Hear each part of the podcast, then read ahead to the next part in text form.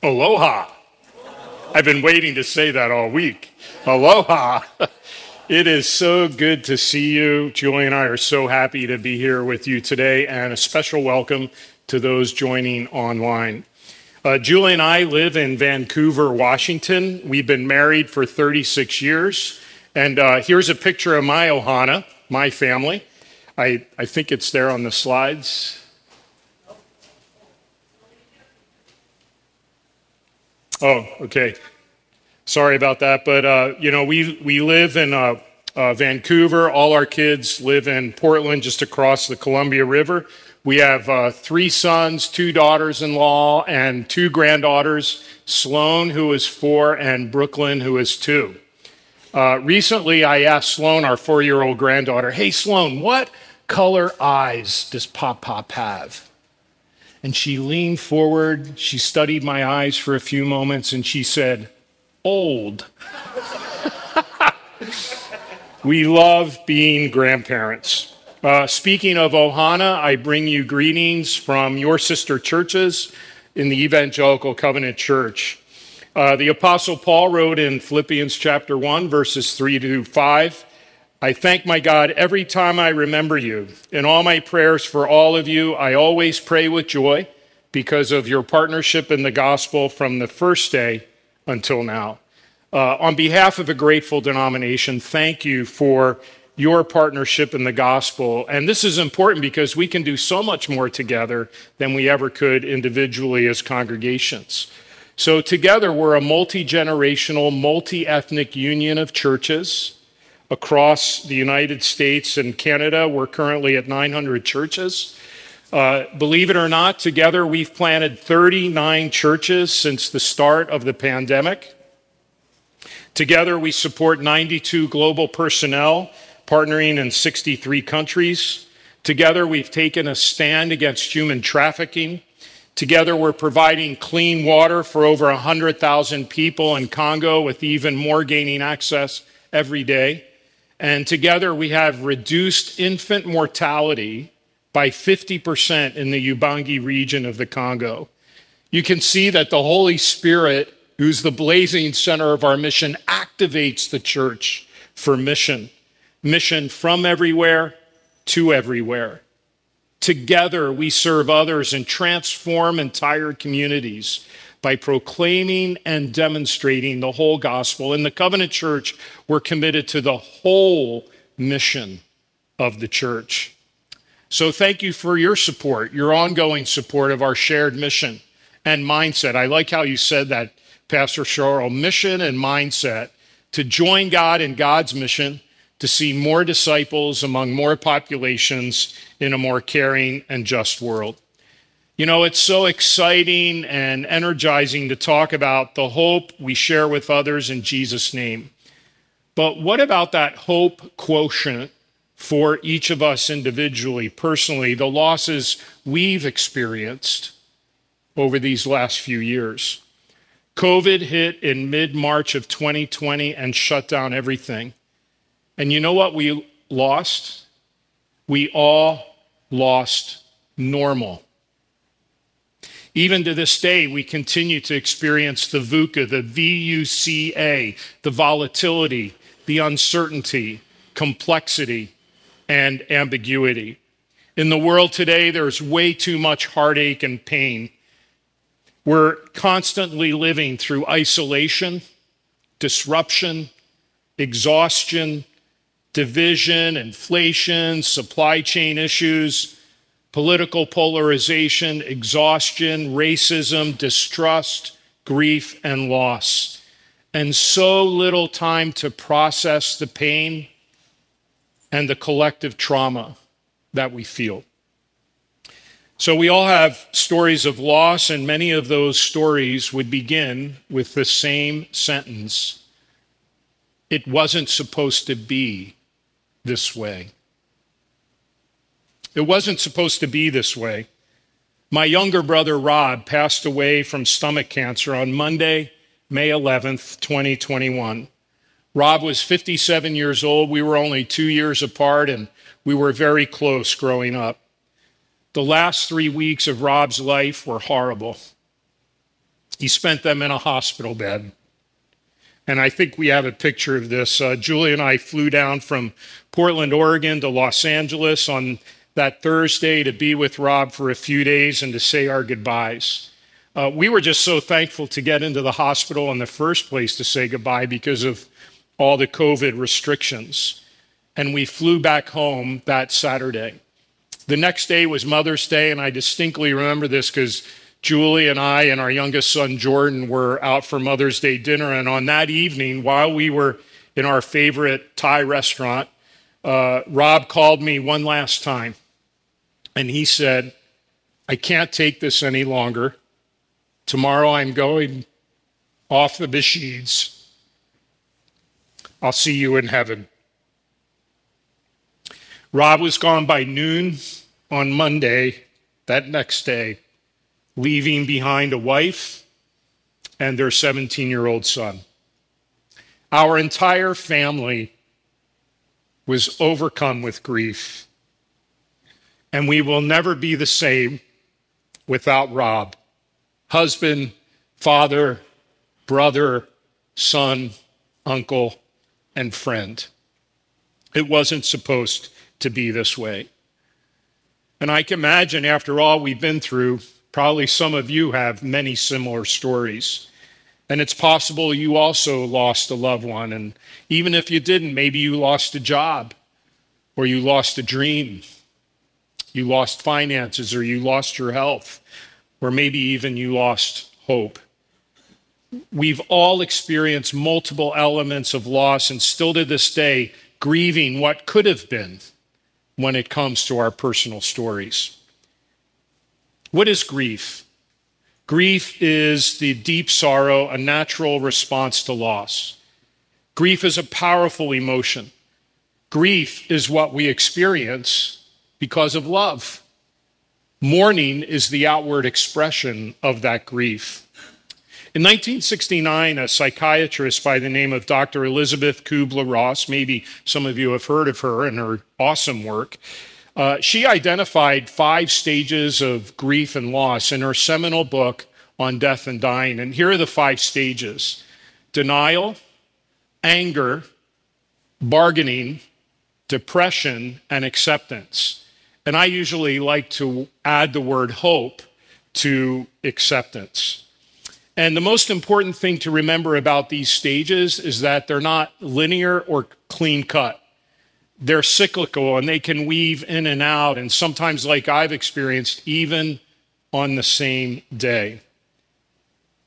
And yet, the only way to experience hope is to go through these stages of grief. The only way to the other side is through. I'm grateful for these stages and Elisabeth Kubler Ross's work because I'm learning how to apply this framework not just to the loss of a loved one, like my brother Rob, but to other losses as well. It's really provided a helpful framework to me. Uh, when I think about the loss of a job or the loss of trust or the loss of a significant relationship, even the loss of daily certainty and predictability in the season in which we find ourselves living. Uh, maybe you could apply that framework to the loss of an opportunity or the loss of a business plan that didn't work out the way you thought it would. And I've discovered that there are two verses from the scriptures in particularly that have been meaningful to me. You see, in the covenant church, we believe that the Old and New Testaments are the only perfect rule for faith doctrine, and conduct. As a people, we are grounded in the scriptures and guided by the Spirit. So here's the first verse that has uh, been particularly meaningful to me. It's Isaiah chapter 41, verse 10. Do not fear, for I am with you. Do not be dismayed, for I am the Lord your God. I will strengthen you and help you. I will uphold you with my righteous right hand. I like how the message version puts it. Don't panic. I'm with you. There's no need to fear, for I am your God. I'll give you strength. I'll help you. I'll hold you steady. Keep a firm grip on you. The second scripture is 1 Peter 5, verse 7. Cast all your anxiety upon him because he cares for you. Cast all your anxiety upon him because he cares for you. You know, cast, for those who like to fish, is a descriptive action word. We cast all our anxieties upon the Lord. Now, I'm not a great fisherman at all, but I do experience hope when I cast my anxieties upon the Lord because I know he cares for me. Taken together, these two scriptures give me hope. And these truths provide the comfort and the courage to hang in there and to keep on going. So I don't have to fear. I don't have to look anxiously about me.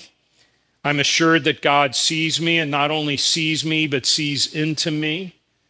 I can come to Jesus with my emotions. I can relax in the promise of God's gentle and compassionate presence. I can be curious about what higher plan might be unfolding. What is the new thing that God may be doing in my life? And what could I actually gain from this experience of loss? Question How do we find hope in a season of loss? What do we do when thoughts and prayers aren't enough? In other words, how do we become the kind of people who normally and naturally struggle well with loss, disappointment, and sorrow? Well, finding hope in a season of loss is definitely not about trying harder, it's about training. Let me say that again. Finding hope in a season of loss is not about trying harder, it's about training. Finding hope in a season of loss is not about self help, it's about trusting and relying on the Holy Spirit. Finding hope in a season of loss is not about performance, it's about relationship and discipleship and following Jesus. The same Jesus who said this Come to me, all you who are weary and heavy laden, and I will give you rest. Take my yoke upon you and learn from me for I am gentle and humble in heart, and you will find rest for your souls. So, here are some action steps that I continue to find helpful in my journey of grief and loss. First, list your losses and gains. List losses and gains. Name them because of all the things we've experienced these last few years, there are many losses that we've forgotten about or haven't taken the time to process. And as you reflect over these last few years, identify what or whom you've lost. Maybe you've lost a loved one, and I hear this story all the time in all our travels, and I didn't even get to say goodbye. When we take time to honestly reflect, we discover that there are more losses than we actually are paying attention to. It's like this accordion. You know, at first it seems like there's just one or two losses, but when we do some honest reflection, we realize that, oh, yeah, that happened too. Mm hmm. I forgot about that. Yeah, that was really painful. I can't believe how I've buried that over these last couple years. And we realize that we have so many losses in our lives that are on the cognizant level of our minds on a daily basis.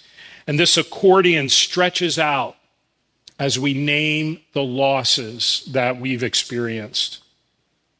Another name for an accordion structure like this is a squeeze box. And so many losses have been squeezed or compressed into a short period of time. And when taken together, these multiple losses form what is called compound grief. Compound grief is the building up of losses over time so that they stack one on top of the other without ever processing them. And so we just continue to live lives of quiet desperation, not examining the pain that's underneath. In fact, we don't even have the energy or the desire to backtrack and to reflect and meditate on what has actually happened to us. And we'd rather avoid the pain than deal with it.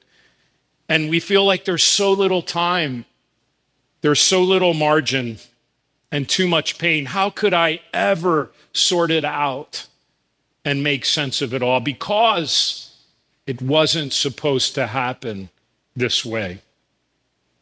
So it's easy to put grief on hold.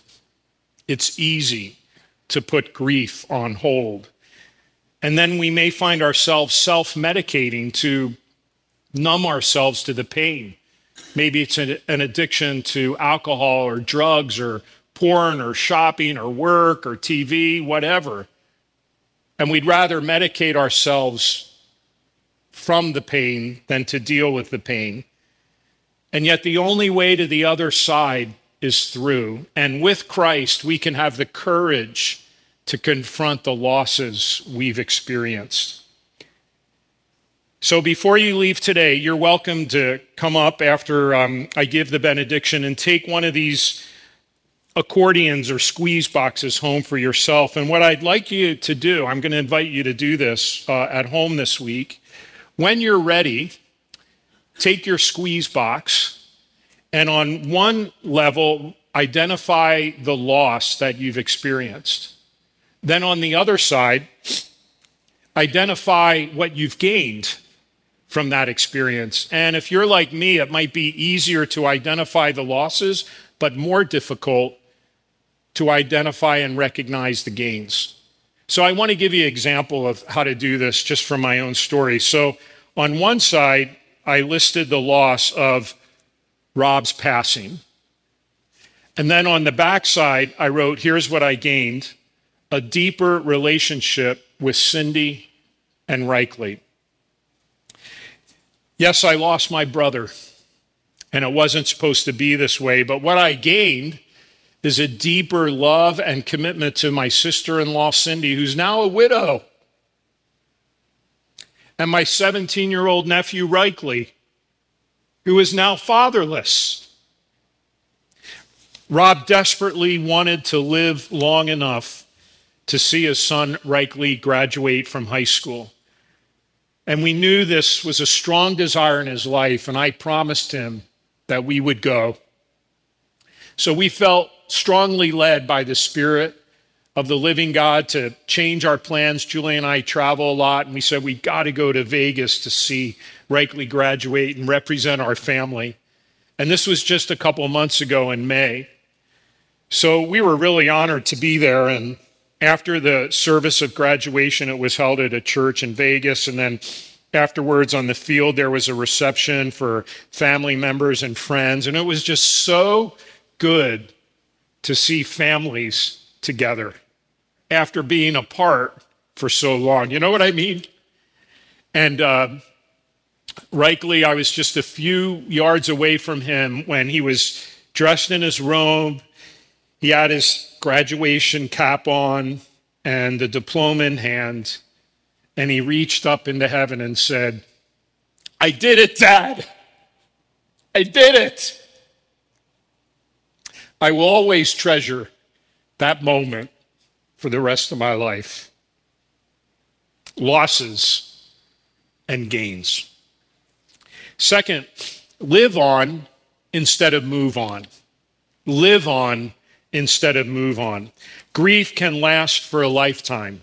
We carry it with us. We don't move on from our grief. We learn to live with our grief because grief is more like Velcro than Teflon. It sticks to us for a long time, and we can't rush it. Other people may want us to rush it, but remember that you and you alone are the expert on your own grief. In her book, The Alphabet of Grief, Andrea Raynor explains that there are no quick fixes to heartbreak.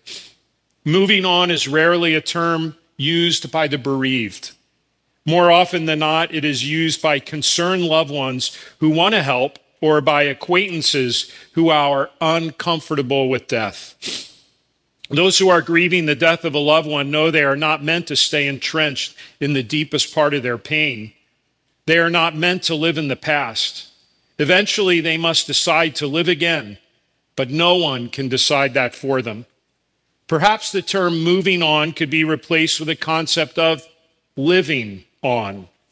For that is what we are called to do to live on despite the pain of our losses. Moving on implies that we're leaving something behind, that we have closed a chapter, but we do not leave our loved ones behind in the rearview mirror.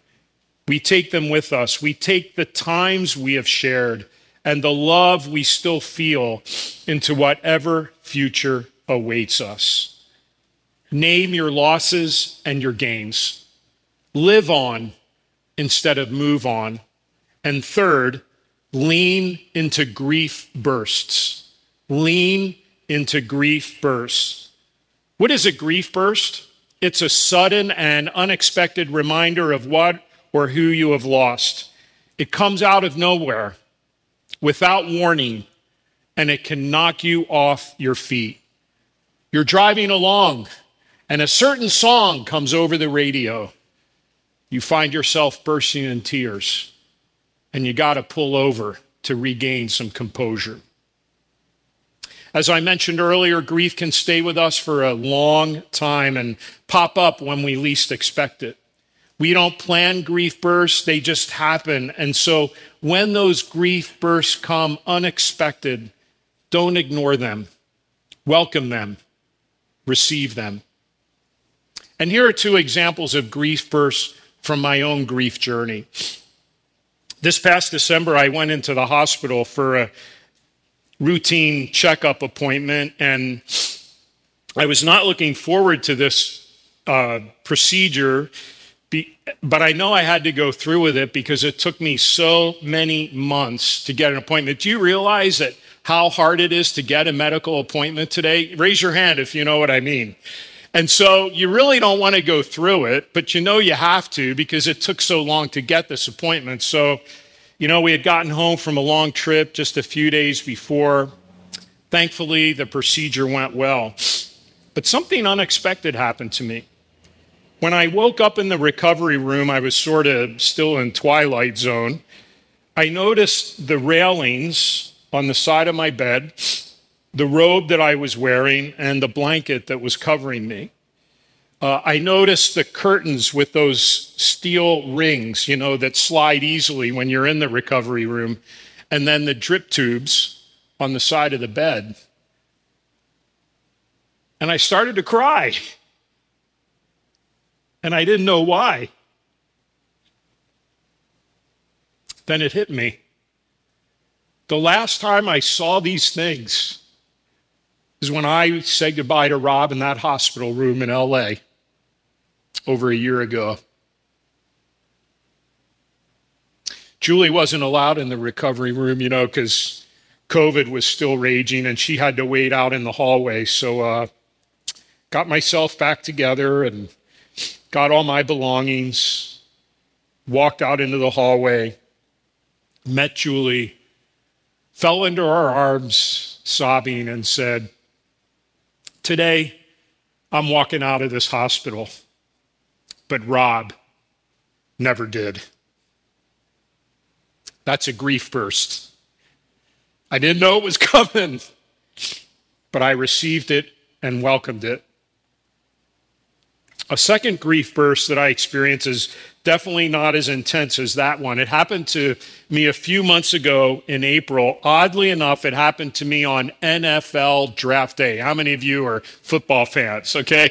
So this, this is a crazy grief burst. So Rob and I grew up in our family right outside of Philadelphia, Pennsylvania, and everyone in our family are avid Eagles fans.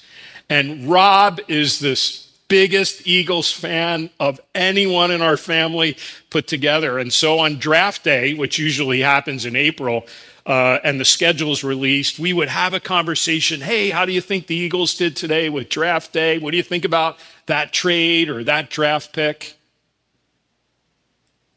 Well, NFL draft day came around last April and didn't have that conversation with Rob.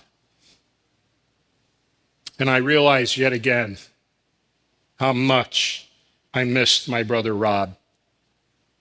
I felt the sadness. But I take comfort in knowing that Rob was a follower of Jesus. And through faith in Christ and Christ's finished work on the cross, his death and resurrection, Rob lives forever in the love and power of God. And one day, I will see him again. That gives me hope. Fourth, listen for God's voice. Listen for God's voice. Like I said, as a covenant people, we're grounded in the scriptures and guided by the Spirit, and God speaks to us through the Word and Spirit. Again, here are my two go to verses Do not fear, for I am with you. Do not be dismayed, for I am the Lord your God. I will strengthen you and help you. I will uphold you with my righteous right hand. Cast all your anxiety upon him because he cares for you. God speaks to us through his word and by the Spirit. And sometimes, according to the book of Acts, God may also speak to us through visions, dreams, or signs. So, two weeks ago in Ocean City, New Jersey, we had this great big family reunion. There were 23 of us, and my dad, who's 92, he's doing great, by the way, uh, rented graciously three houses for us. So we were divided up into three houses, and the week went really well. Uh, we did a lot of body surfing. Any of you body surf here? Okay, it's kind of a lost art today, but uh, it's it's really fun to do that. That was just part of our family growing up. Uh, we would ride bikes on the Ocean City Boardwalk. It's a two mile long boardwalk. We ate hoagies from Wawa. We ate pizza, soft pretzels, Rita water ice. We were on the beach on the 4th of July watching fireworks, and we played our favorite family card games. Rob loved to, to do all these things with our family, and he was always the loudest one at everything we ever. If you think I'm loud, you haven't met my brother Rob. So, this was the first time that we had all been together since Rob's passing. And sadly, unfortunately, not all of us could go to the memorial service in LA. I couldn't go. So, on that Friday, the last Friday of that week, when we were together in Ocean City, uh, we had a service of remembrance on the beach. And Cindy brought some of Rob's ashes and she spread them on the sand. And we read scripture together. We laughed, we cried, we prayed, we hugged. It was another significant step on our journey of grief. Checkout was the next morning about 10:30 and after the car was packed I went out to the balcony one last time and sat down to watch the ocean. And I reflected on the great time we had this week and on the service of remembrance the night before and and check this out. This is the view from the balcony where I was sitting. And then I saw it near the picket fence, through the dunes, on the path to the beach, a cardinal. Now, it may be hard for you to see, but do you see that little red dot there? If we could close that up even more, that's a cardinal. And uh, what's remarkable is that for the last 10 years of Rob's life, he worked for a company called Cardinal Industrial. Isn't that amazing? Now, I don't know if this cardinal was sent by God's hand or not, but it sure was a treasure to me because I know Rob would have loved being with us at our family reunion. And a sense of peace came over me knowing that Rob is free from pain and safe and secure in the loving arms of God. And I also sensed a profound feeling of gratefulness and peace and satisfaction that our family had gathered for reunion. It went really well. And yet it wasn't the same without Rob. But we met in a place that we all loved and grew up in. And then sitting on the uh, balcony watching this cardinal, this verse, Second Thessalonians chapter 3, verse 16, came to mind. May the God of peace himself give you peace at all times and in every way the Lord be with all of you. I felt God's presence. So, how do we find hope in a season of loss? First, list your losses and your gains. Live on instead of move on. Lean into grief bursts and listen for God's voice through word and spirit, signs, visions, or dreams. Grief and loss are a part of life, and I just can't imagine walking this journey without Jesus. The Bible says that Jesus is well acquainted with the joys and sorrows of human life, and I know he understands what we feel and what we're going through. In Christ, we not only find a hope, but we find a living hope, a hope that transcends even this life. Jesus loves you and wants to be in a relationship with you. He knows everything about you, He understands you, and He loves you. He knows what has squeezed you and what has stretched you. He intimately knows what you've been through and is with you in the midst of it. God made you to love you, and He has an enduring purpose for your life. Maybe you've been walking this journey of grief and loss alone, never realizing how much Jesus cares about you in the nitty gritty of life. Maybe Jesus has only been a Sunday morning companion for you, but not one who passes the Kleenex to you during the week. Jesus really loves you and he wants to walk with you and be your living hope. And so, friends, if you've never realized that Jesus wants to be in a relationship with you, now is the time to invite him into your life. Come to him just as you are, receive his forgiveness, and enter into a living hope as he comes to dwell within you forever. Today, you can experience new life in Christ. Maybe you've invited Jesus into your life before, but this grief journey has caused you to doubt his love for you because life didn't turn out the way you thought it would. Christ understands your disappointments, hurts, and the betrayal you may feel, and he wants to walk alongside you. Let him share the load. Be honest with him from your heart and honestly share with him your pain. He can handle it. Confess your weariness. He's listening. Ask for his strength. But maybe you're in a season where the future seems bright and full of energy and hope. Might God be asking you to come alongside a sister or brother who is struggling, who really needs a compassionate hand and word? Ask God to open your eyes and to open your heart to feel compassion for someone has, that God has placed in your family, life, work, or school. And for me, that's definitely my sister in law and my nephew. So I want to pray with you now and give you some thoughts to consider as you process how you might respond to what God has been saying to you this morning. Let's pray together. Dear God, thank you that we don't have to have it all together to come to you. Jesus, we bring you the broken pieces of our lives and our world and say, Help us, Lord. We have often felt at a loss because we don't understand all our emotions, the heartache, and the challenges all around us, let alone what you might be doing in all of this. So, God, help us to name our losses as well as the gains. Help us to live on instead of moving on. Help us to be human by experiencing those sudden expressions of grief that come to us by surprise. Help us to listen to your voice.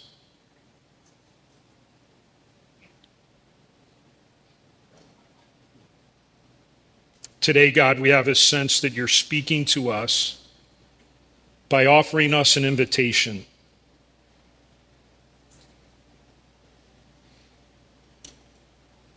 To give you our grief, because you and you alone can turn our tragedies into triumphs. Lord, I admit I don't know what everyone here is grieving. But what I do know is that your word promises us time and again that your son Jesus welcomes our sadness and grief that Jesus, our Savior, brings peace in situations that are anything but peaceful. So, Jesus, I ask you to come into my life. Forgive me of my sin and fill me with your presence through your Holy Spirit. Thank you for loving me and giving yourself for me on the cross. In response to your love, I give you my life from this day forward. I take this step of faith today, placing my confidence in you because you conquered the grave. Be my living hope. Help me to live for you and for what you want to do on, in, and through my life.